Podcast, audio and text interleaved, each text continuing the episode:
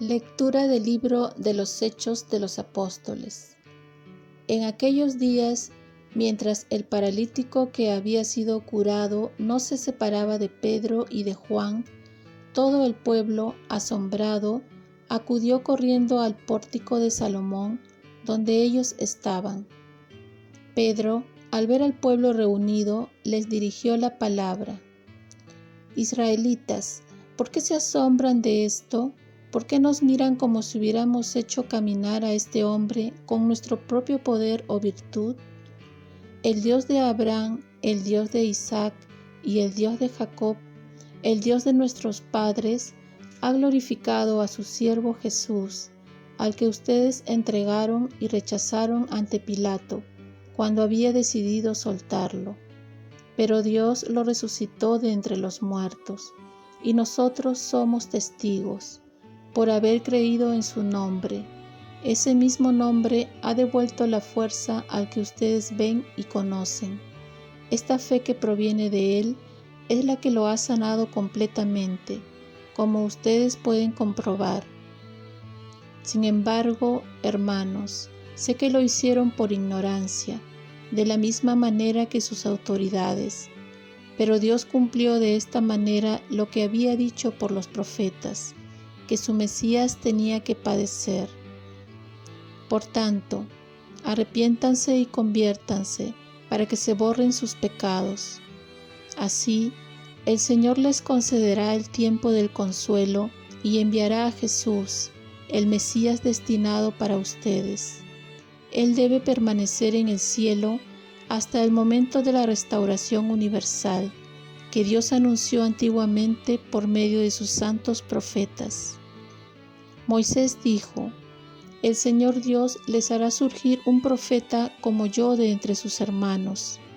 Ustedes escucharán todo lo que Él les diga, y quien no escuche a ese profeta será excluido del pueblo. Y todos los profetas, desde Samuel en adelante, anunciaron estos días.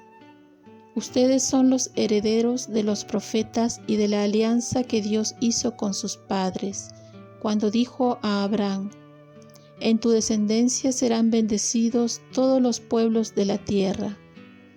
Dios resucitó a su siervo y lo envió primero a ustedes, para que los bendijera haciendo que se convierta cada uno de sus maldades.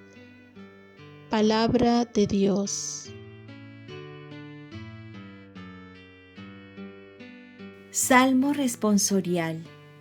Señor, dueño nuestro, qué admirable es tu nombre en toda la tierra. Señor, dueño nuestro, ¿qué es el hombre para que te acuerdes de él, el ser humano para darle poder? Señor, dueño nuestro, qué admirable es tu nombre en toda la tierra. Lo hiciste poco inferior a los ángeles, lo coronaste de gloria y dignidad. Le diste el mando sobre las obras de tus manos. Todo lo sometiste bajo sus pies. Señor, dueño nuestro, qué admirable es tu nombre en toda la tierra. Rebaños de ovejas y toros, y hasta las bestias del campo, las aves del cielo, los peces del mar, que trazan sendas por el mar.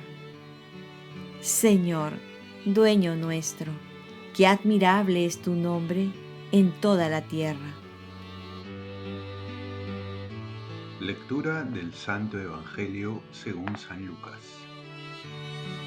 En aquel tiempo los discípulos de Jesús contaron lo que les había pasado por el camino y cómo lo habían reconocido al partir el pan. Estaban hablando de estas cosas cuando Él se presentó en medio de ellos y les dice, paz a vosotros. Pero ellos, aterrorizados y llenos de miedo, creían ver un espíritu. Y Él les dijo, ¿por qué os alarmáis? ¿Por qué surgen dudas en vuestro corazón? Mirad mis manos y mis pies, soy yo en persona. Palpadme y daos cuenta de que un espíritu no tiene carne y huesos como veis que yo tengo. Dicho esto, les mostró las manos y los pies. pero como no acababan de creer por la alegría y seguían atónitos, les dijo, ¿tenéis ahí algo de comer? Ellos le ofrecieron un trozo de pez asado. Él lo tomó y comió delante de ellos y les dijo, Esto es lo que os dije mientras estaba con vosotros, que era necesario que se cumpliera todo lo escrito en la ley de Moisés y en los profetas y salmos acerca de mí. Entonces les abrió el entendimiento para comprender las escrituras, y les dijo, Así está escrito, el Mesías perecerá, resucitará de entre los muertos al tercer día, y en su nombre se proclamará la conversión para el perdón de los pecados a todos los pueblos, comenzando por Jerusalén. Vosotros sois testigo de esto. Palabra del Señor. La paz es lo que Jesús nos trae. Uno de los signos de la presencia de Jesús es la paz. Y una de sus primeras palabras en la resurrección es paz a ustedes. Y es que nuestro corazón está hecho para la paz y Jesús lo sabe muy bien. Y es lo que más anhelamos, sobre todo en este tiempo donde el temor se asoma en todo momento. Jesús se aparece con su cuerpo resucitado. Es algo difícil de creer, pero es una realidad que Jesús nos los muestra mediante tres pruebas. La prueba real y material del contacto físico, en la cual se presenta y pone de relieve su corporalidad. Ved mis manos, mis pies, soy yo en persona tocadme y convenceos. Así como la iniciativa del Señor de comer algo ante los suyos. ¿Tenéis algo que comer? Y la otra prueba, la tercera, es la espiritual, basada en la comprensión de la palabra en las escrituras. Estaba escrito. Así vemos cómo la primera comunidad cristiana pasó también muchas dificultades para poder penetrar el misterio del Señor resucitado. En esta última prueba, qué importante es ver que Jesús interpreta las escrituras y le dio esta potestad a la iglesia para interpretarla mediante sus apóstoles, luego obispos y así sucesivamente con los pastores. Jesús nos sigue explicando ahora la Sagrada Escritura y la iglesia tiene mucho cuidado de serle fiel. Por ello la contrasta con los hechos, con lo que dijeron los padres de la iglesia, con lo que dijeron los santos, los papas, es decir, el magisterio de iglesia. Y prácticamente todo coincide. No es así con nuestros hermanos separados que interpretan la palabra de Dios a su manera según cada uno. Oremos, Virgen María, ayúdame a creer firmemente en la resurrección y ser fiel a las enseñanzas del magisterio de la Iglesia. Ofrezcamos nuestro día.